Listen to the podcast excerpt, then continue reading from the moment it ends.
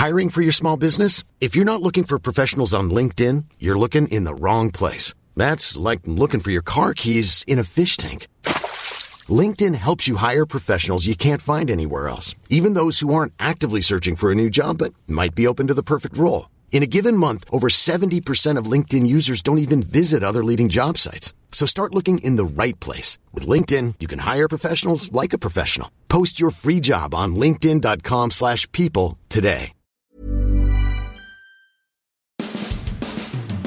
Well, Jameis Winston is finalizing a one-year deal with the New Orleans Saints. Is this a good move by Winston or maybe a sign of surrender? And how was the Bucs draft? They got their tackle, their running back, and a receiver, along with a few other players that could help them this year. How much better will Tom Brady be for it? We've got all that and more on this edition of Sports Day Tampa Bay. I'm Rick Stroud of the Tampa Bay Times, along with producer Steve Versnick. Steve, it was quite a long weekend that still seems to be continuing for us, but... I first of all, let's just talk about the draft itself. Record ratings, obviously, not a surprise. Everybody's kind of sheltering in place, and that can pass for a live sporting event. Most years it gets good ratings, but especially this year. And I'd be honest with you, I didn't know exactly how they were going to pull it off, and of course it's probably a marvel of technology that they were able to do it. But I kind of thought that overall... it was better in the sense that seeing the reaction of not just the players, but of their families, their loved ones, the ones that were around there in real time seemed a lot more heartfelt and interesting and genuine than, say, a guy backstage who has to walk out there and give a bear hug to the commissioner. I think even the commissioner seemed humanized a little bit over the weekend. I liked it. I don't know that I want to go back to the screaming crowds in front of Caesar's Palace or whatever. I thought they did a good job pulling off. I would prefer the audience, to be honest. I thought it moved a little slow. Mm-hmm. Given the circumstances they did, I thought they pulled it off very well. I mean, it was right. Better than I was expecting it to be. Absolutely right. But you still miss that. You still miss that live reaction that. You didn't get as many chats with the players. You didn't hear from them as much. It was all analysts, and you didn't even hear the players that much. And it's part of, the circumstances they dealt with. It's not a criticism that they didn't do their job. Just I missed that part of it. I just thought it was a lot of talking heads saying the same thing over and over again, and you just weren't getting a lot of the human emotion from the players themselves. I mean, you saw it on the Zoom cameras, but you weren't right. You weren't hearing from them as much. Yeah, I mean, I suppose, somewhere in there is the mama bear. I mean, you're right, sports and moments like that are cause for sort of that crowd energy, and that's what it lacked. It lacked the energy of a crowd, mm-hmm. The chanting before the pick, after the pick, the boos, all of that. There wasn't the soundtrack that you're used to, and that was a little odd. But I did actually like, at least from a voyeur standpoint, peeking in on mm-hmm. just the reaction of players. I mean, I thought it was, rather than have guys backstage just walk out and give a bear hug to the commissioner, which is a little antiseptic, it was cool to see, the whole family or friends or whomever was there, sort of reacting to him. And even like I was saying, I mean, it was funny watching Goodell get more casual as the weekend went on, mm-hmm. like all of us. But sit here in my chair where I watch football games most of the time. That's right, exactly. In his comfy chair, and so I mean that part was kind of cool. Anyway, I did like looking in on the GMs and the coaches. Yeah, as things were going on and seeing some of their reactions, and even their families there with them was kind of cool. I mean that was different and unique. Yeah.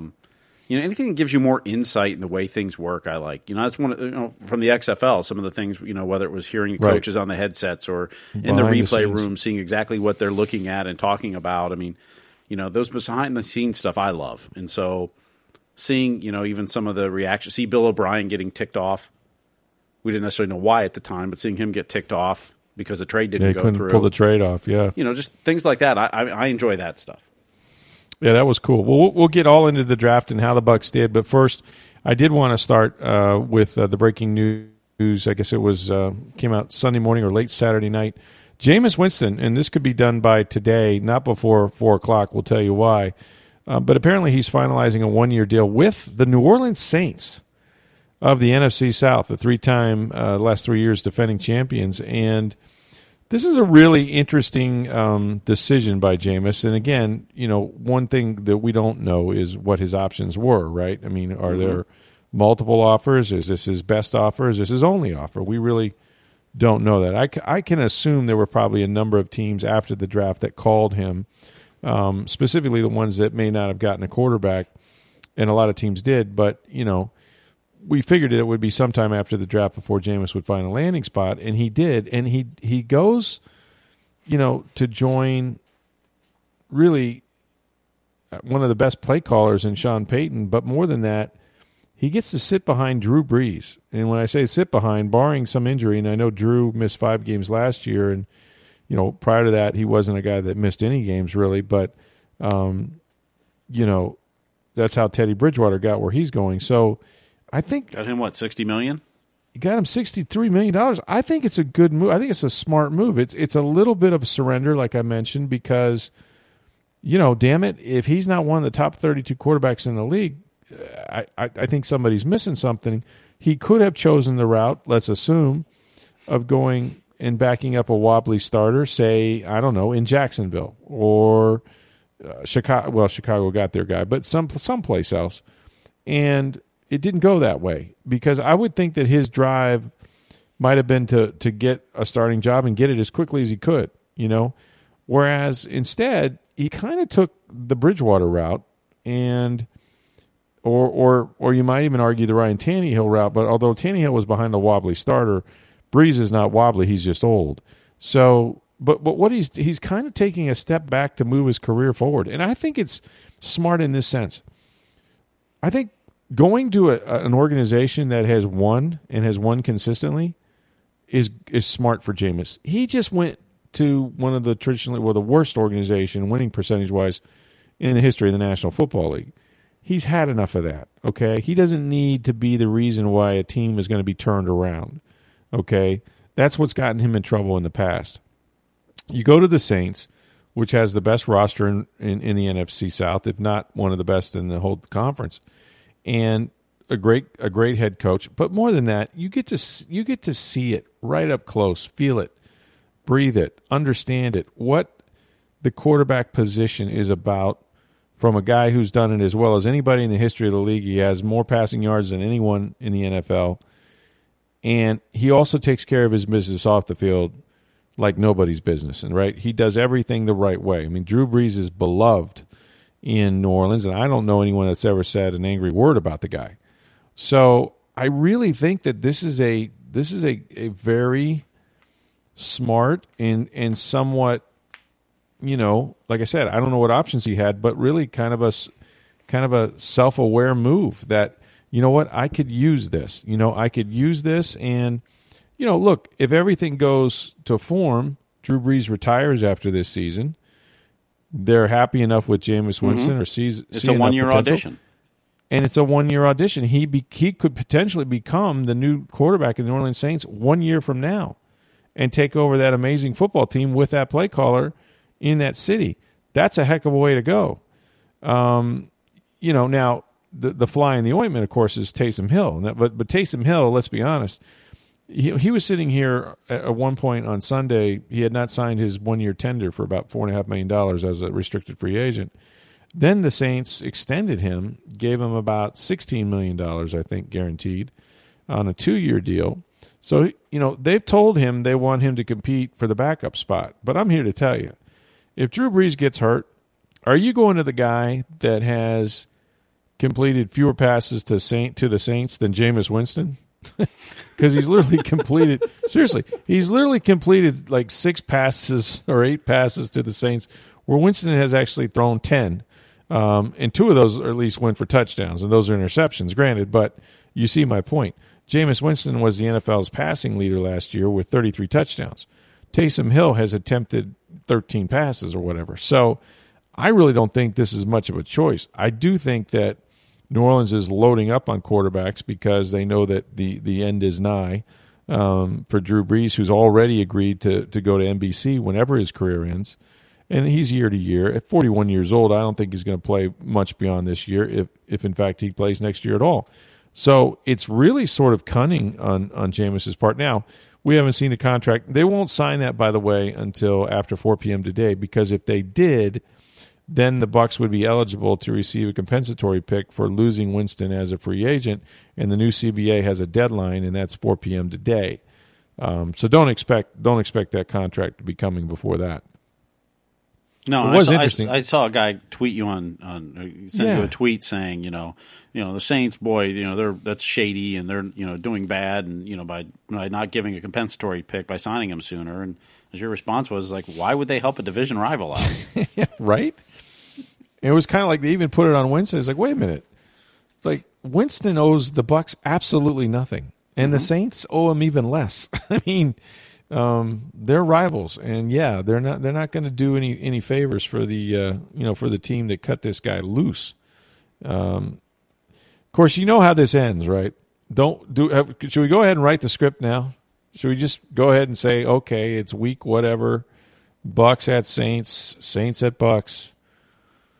Breeze goes down, Breeze is down. What? Until you fill in the rest of it, okay? Because you know. This is the nightmare scenario, right, for Tampa Bay. We know that game will probably be later in the season, since they're going to backload the division rivals to late in the season in case they got to make some adjustments. I mean, you just know what's going to happen. Winston's going to come in there, and the Bucs are going to be holding their breath because, you know, he's going to go and try to beat them. They also signed the Saints also signed Tommy Stevens from Mississippi State, but he would be more of a guy with the skill set that could do maybe what Taysom Hill does. I don't know how I feel about it. Like, on the one hand, like I said, I think it's incredibly smart. I know people in the Bucs organization, you know, that like Jameis, that think it's very smart for him to see it, to be around it, to understand what winning at that position requires from a guy that's won as much as anybody. But there's also a part of me that's like, wait a minute, didn't you want to compete? Like, didn't you want to go somewhere where you could play this year, right? Because there's a potential, and we can name the quarterbacks, right? The Luke McCowns and all these guys. Brees has had veteran quarterbacks that threw no passes all year and frequently, right?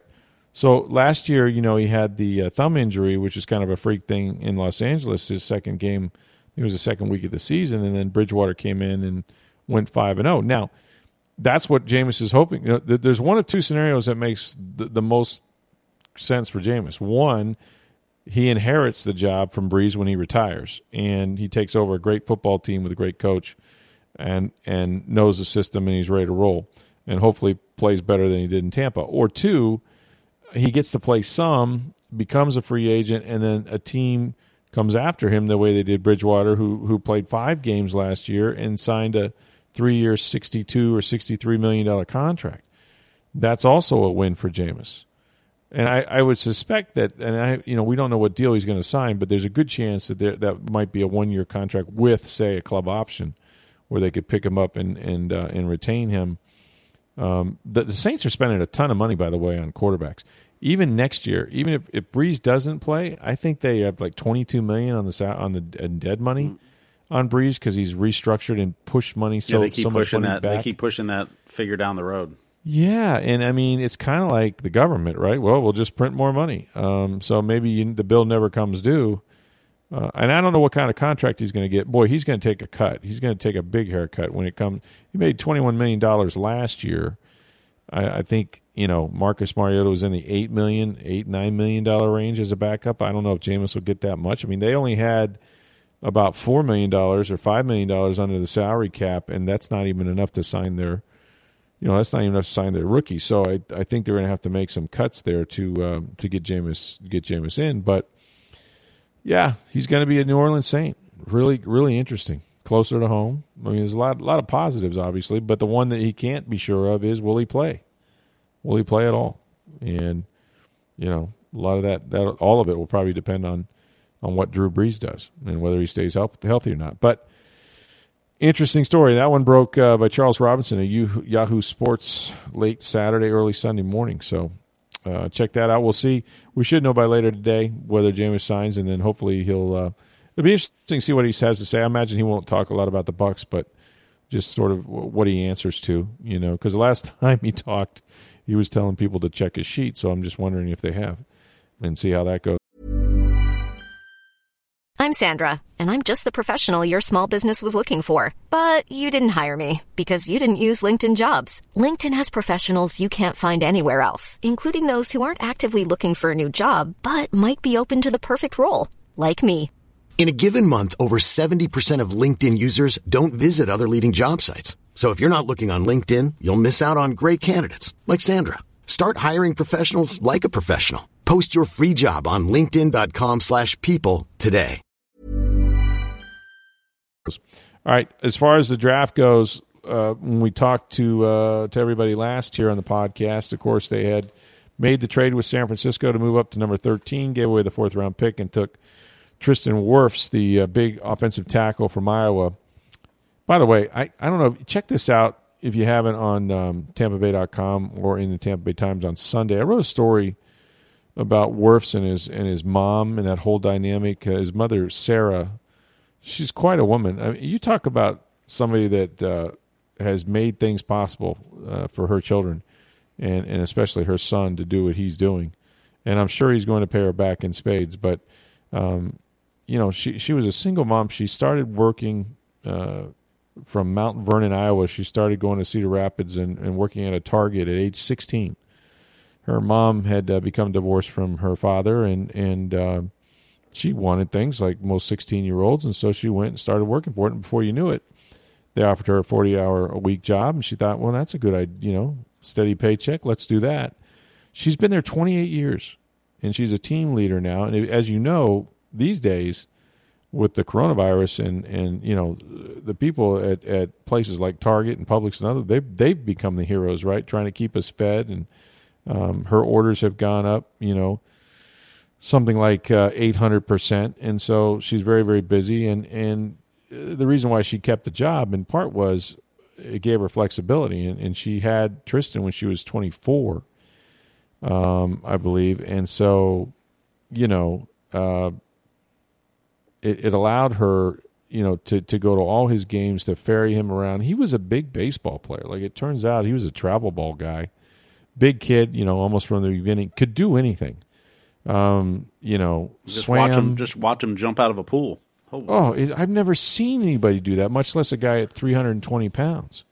I mean, it's just incredible. But he would try things like whatever he tried, he was able to do. And he always had a good heart. He was always helping out, you know, the folks there in Iowa and very personable and had a lot of friends and started wrestling in high school as a freshman. Wrestling, by the way, in Iowa was like bigger than any sport. It's like the sport in Iowa.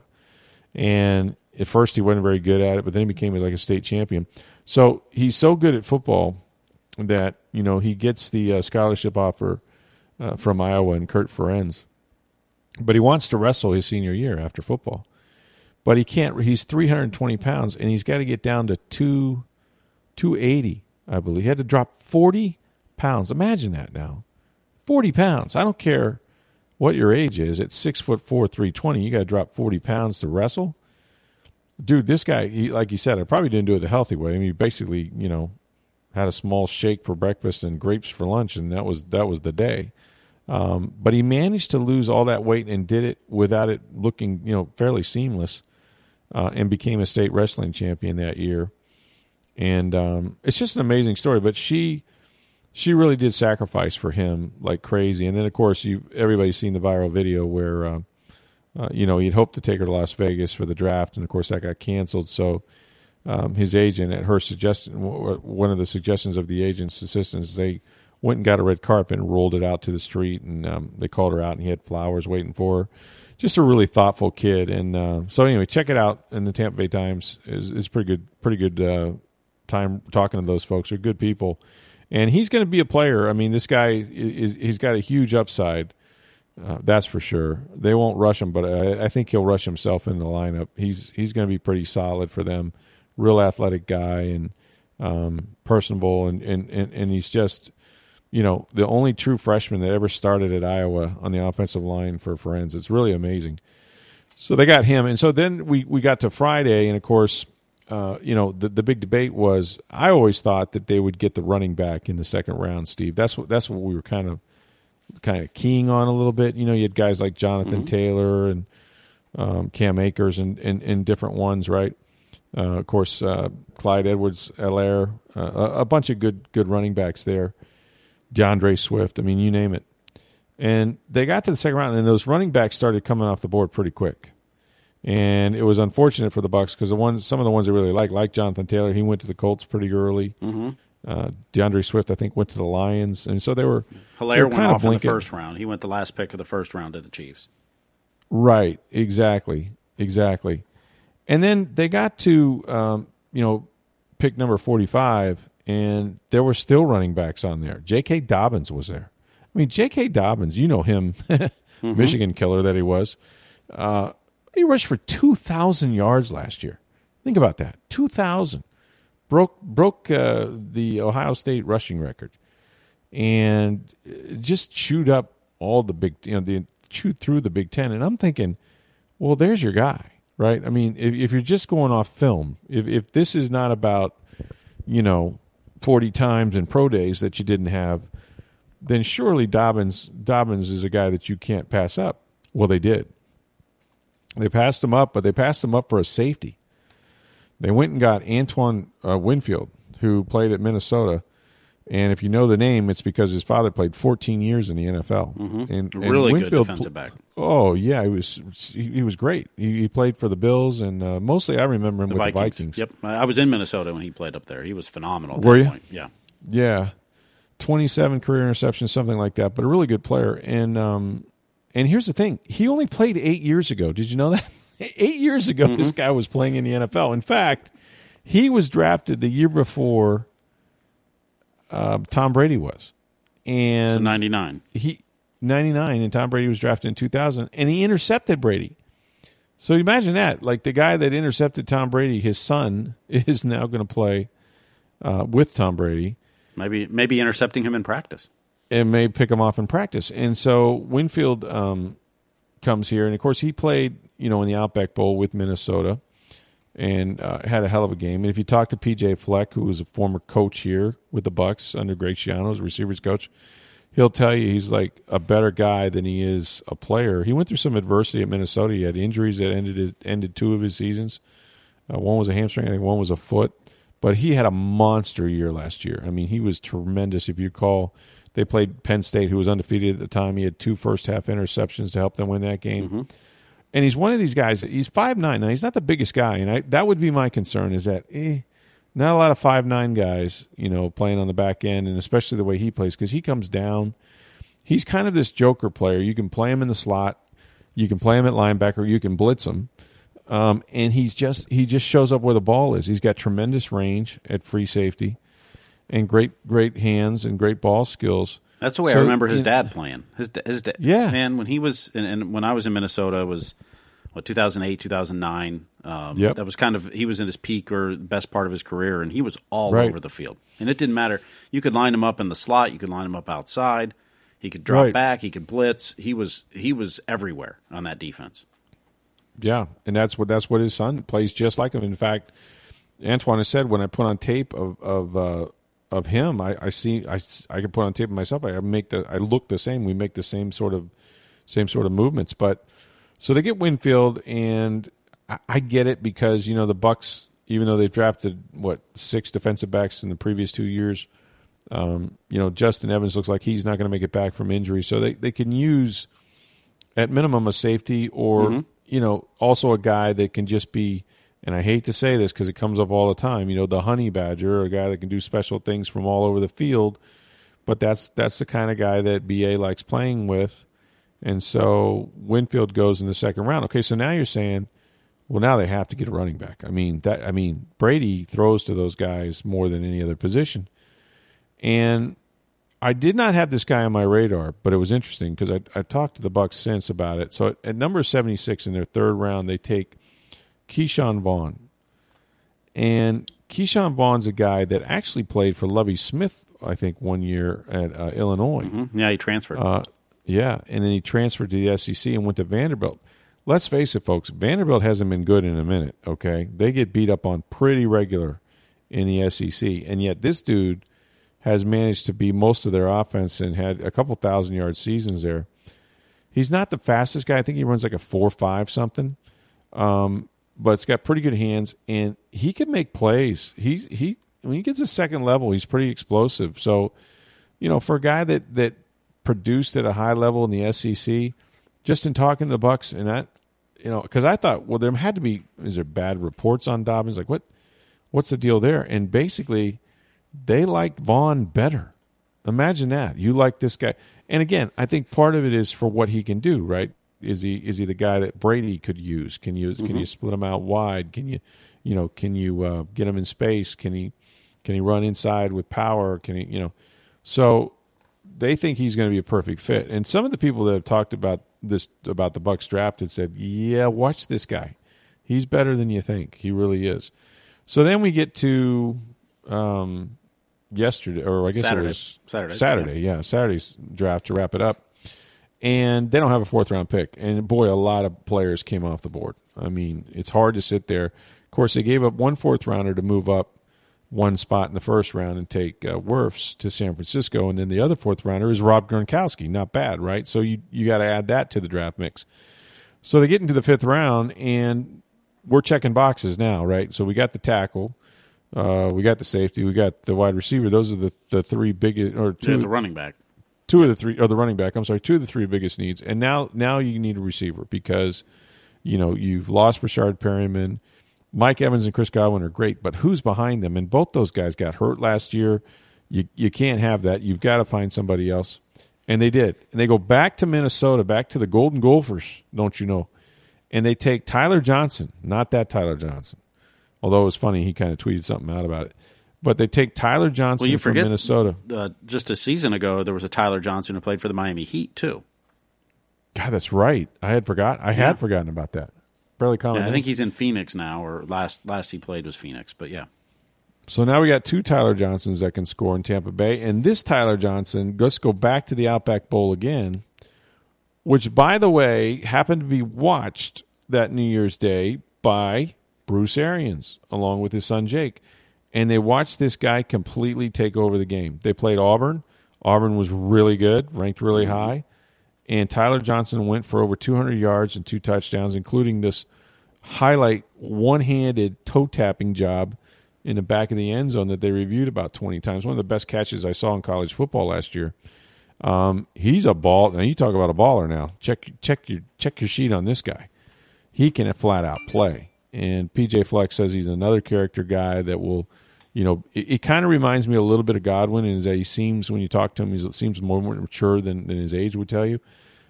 So look, I'm from, as far as weapons for Brady, get a guy to protect them, you know? Yeah, all the reports I saw on Tyler was great skills, not the fastest guy. No. He's going to play more out of the slot, but he's inconsistent. Right. And if he can fix that inconsistency, then he'll be better than a fifth-round pick. He had some drops. He had about 6 drops, and some of them were major, and he's got to work on that because he'll make the spectacular catch, but you want to make sure you make the regular one. Decent route runner. Really good after the ball. Like when you get the ball in his hands, even though he's not fast, he's got great vision. Like he runs like a running back. And he attacks the ball too. He goes and gets it. He does. Oh, he does. He doesn't wait on it, which is my biggest pet peeve with receivers. It's, you know, go get the ball. It's a great point. You're not going to get hit anymore. Go get the ball. Exactly. You're going to get splattered either way, but if you catch it at its highest point, at least come down. What I'm saying is they can't hit you the way they used to, so go get the ball. No, they can't. They can't. And if they do, so what? That's what you're paid to do. So, yeah, I saw. So at this point, I'm going, okay, well, now, you know, when you get into the sixth, seventh round, stuff like that, they got 2 seventh rounders and a sixth. You're just looking for somebody with a redeeming quality, right? At this point, you're hoping you can find somebody that has a chance to make the team. And I think they probably found one or two guys. I mean, at numbers, at the sixth round at 194, they get Khalil Davis, who's a big defensive tackle from Nebraska. It's been a while since Nebraska had any players. And he don't count out the black shirts. Yeah, exactly. Jason Light knows all about that. And he's actually a twin. He's an identical twin with his brother Carlos, who also played at Nebraska, played defensive end, and Carlos went one round later to the Pittsburgh Steelers. So it's not like the Griffin twins; they're not going to stay together. But Khalil is, he's incredibly athletic. This dude ran like a 4.85 at 308 pounds. I mean, it's crazy. I mean, he ran like a tight end. He ran better than most tight ends. And, you know, he had been involved in track from the time he was little. He told a story, like the story that goes around is that his parents, their senior year, him and Carlos, they were, you know, gaining weight and big eating boys. And so their parents had to buy him a second refrigerator just to store the food. And he goes, you know what we ate my senior year? He said we had these packs of 8 or 10 chicken breasts and a can of corn. And he goes, we ate that every day for dinner, my brother and I. And so we had to, we filled up the freezer with all these chicken breasts. And so it was like, well, you mean you split them? Or he goes, no, it got to where we were each eating eight to 10 chicken breasts plus a can of corn every night. Jeez. Holy cow. Yeah. Or holy chicken, as the case may be. Yeah, it's a lot. He goes, yeah, my family really are paying a lot of food bills. But now maybe he'll have a chance to earn some of that back. But he was an interesting pick. And then, you know, you get into the seventh round. They take a linebacker, Chappelle Russell from Temple, who had an ACL tear and you know, is a guy that can rush off the edge if you need him to, play inside if you need him to. The final guy came from Louisiana, Raymond Calais. It's C-A-L-A-I-S. I think it's pronounced Calais or Calais. He was a small running back. You know, kind of in the Matt Breida mode, to be honest with you, and somebody that can return kicks and also work as a wide receiver, so you can do a lot of things with him. But he's incredibly fast, like 4.3 fast, and so you know, all these guys have a chance to make it. Look, you can't grade these drafts right for 2 or 3, 4 years, whatever. If you'd have done that with O.J. Howard the first year, you'd have said, "Whoa, yeah, A+, he's better than." You know, some of the players that they could have had, like, you know, I don't know, name one, but there was a bunch of guys. Derwin James. Well, no, it wasn't Derwin James. That was the Vita Vea draft. It was the running back from Florida State. Dalvin Cook. I got him mixed up. And Dalvin got hurt that year, remember? But then the next year you go, oh, wait, Dalvin Cook. Ooh, yeah, he really got off. And then not such a good year from OJ. So you don't know. You got to wait for these things. But as far as, you know, with what the draft had to offer and what they got, I thought they had a pretty successful weekend, given all the things that were up against them with the virtual stuff. And all the draft grades I saw were pretty positive. I mean, B's and better. Yeah. I saw somebody grabbed a bunch of the draft grades from people, and the Bucks were like 5th or 6th overall when you averaged out all the grades they got. Right. So they filled needs. They did. They got good players at needs. You know, we'll see if drafting Winfield Jr. second round was a smart pick, and not getting Dobbins or another running back, or well, that's, you know, that. The thing. But you know, is a 4th rounder worth it to trade up for Wirfs that you had to give up? I mean, there's a lot. Although I think, look, if you wanted to tackle, there was 4 that you wanted. I don't think there's a price too high to pay, to be honest. I mean, if that's what you need, that's your biggest need, and one of those 4 guys would fill it. Well, and you know, John Lynch, they were fearful that he may take a tackle there because Joe Staley retired. You probably saw that over the weekend. And then, of course, they made the trade for Trent Williams with the Redskins. Yeah, they gave up a 5th rounder this year and a 3rd rounder next year. Yeah, not bad. I like the 49ers draft. I really did. And so there was some other interesting thing. I mean, as far as like the one thing they didn't get was a quarterback. It just didn't. They would have had to get really most of those guys went about the 4th round. And, you know, they wound up signing an undrafted free agent, Reed Sinnott from San Diego, not San Diego State, but the San Diego where Josh Johnson used to go. And the guy, you know, they like him. He's 6'4", about 225 pounds. He threw for like 32 touchdowns last year. Really only 1 year as a starter, but played really, really well. So now he's not going to get, you know, much of a chance. But we'll see. Maybe they keep him as a developmental guy. If they decide to part with one of their other veteran backups. I mean, they got Ryan Griffin back, obviously. They got Blaine Gabbert, who I think is probably going to be the number 2. But we'll see what Reed can do. And then they didn't have to take a quarterback this draft. Exactly. I mean, you've got Tom Brady for 2 years.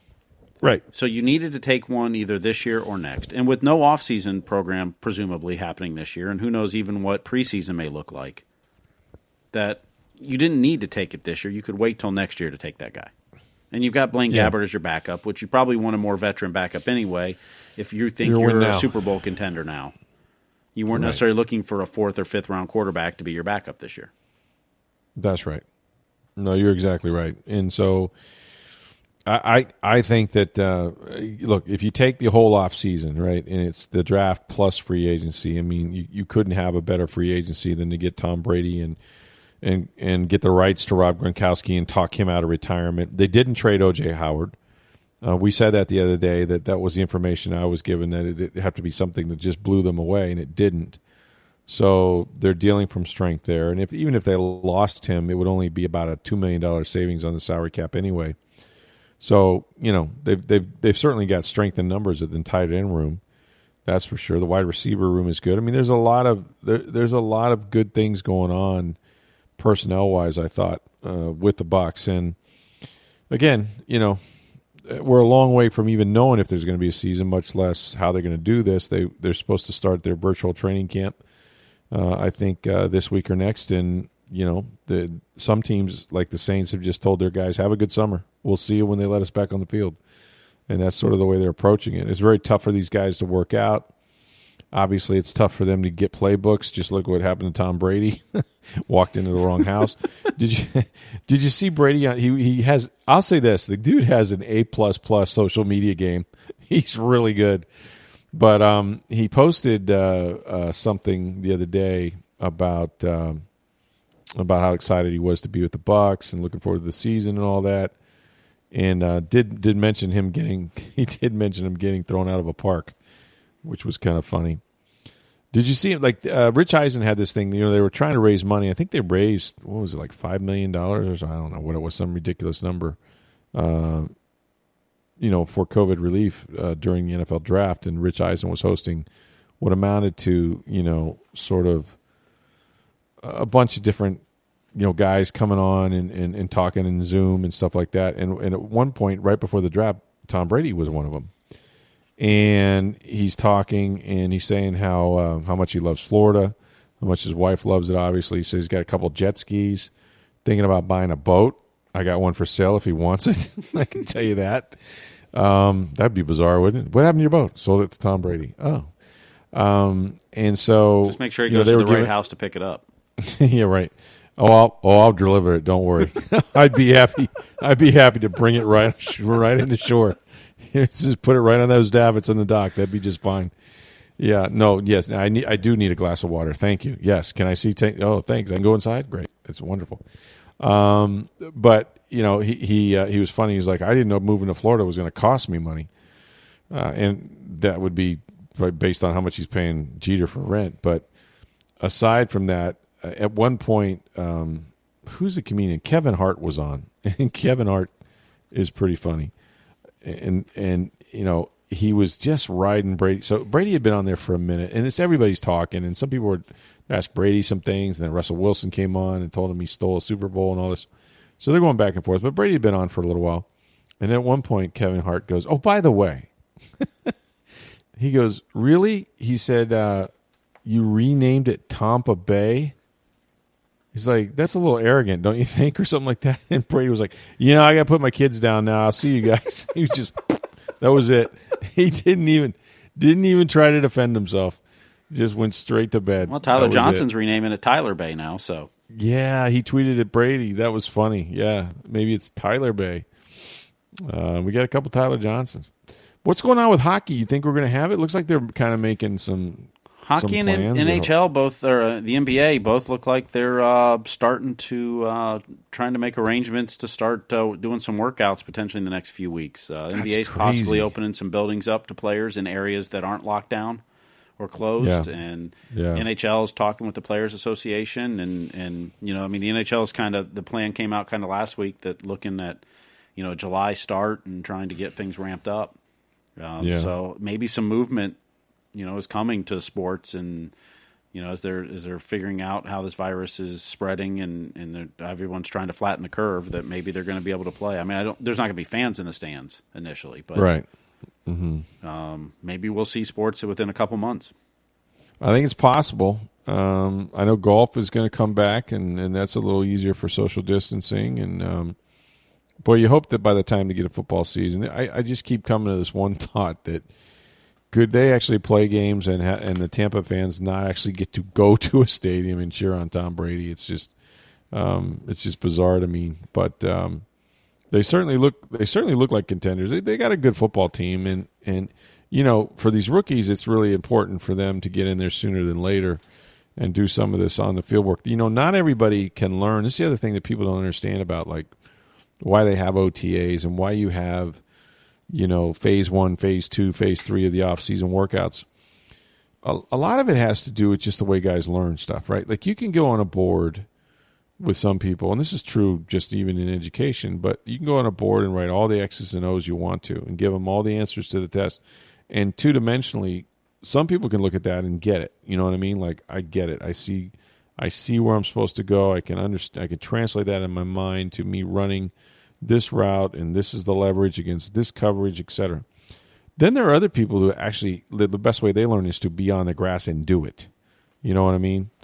And so, you know, for those guys, and everybody's different, I think it's so critical that they have a little bit of time to spend on the field, and in addition to understanding the playbook, but also understanding what it's like to go against NFL players every day. So an interesting weekend, and of course we're going to continue this discussion all week about the draft, also about Jameis Winston, more fallout from him when he signs with the Saints, what he will say about his 5 years in Tampa Bay. We'll tell you about some of the undrafted free agents that the Bucs have signed, and we're also going to do a mailbag. So get your questions in. You can do that by hitting us up on Twitter at SportsDayTB, or my Twitter handle is at NFLStroud, or you can reach me by email at rstroud@tampabay.com. For Steve Versnick, I'm Rick Stroud of the Tampa Bay Times. Have a great day, everybody.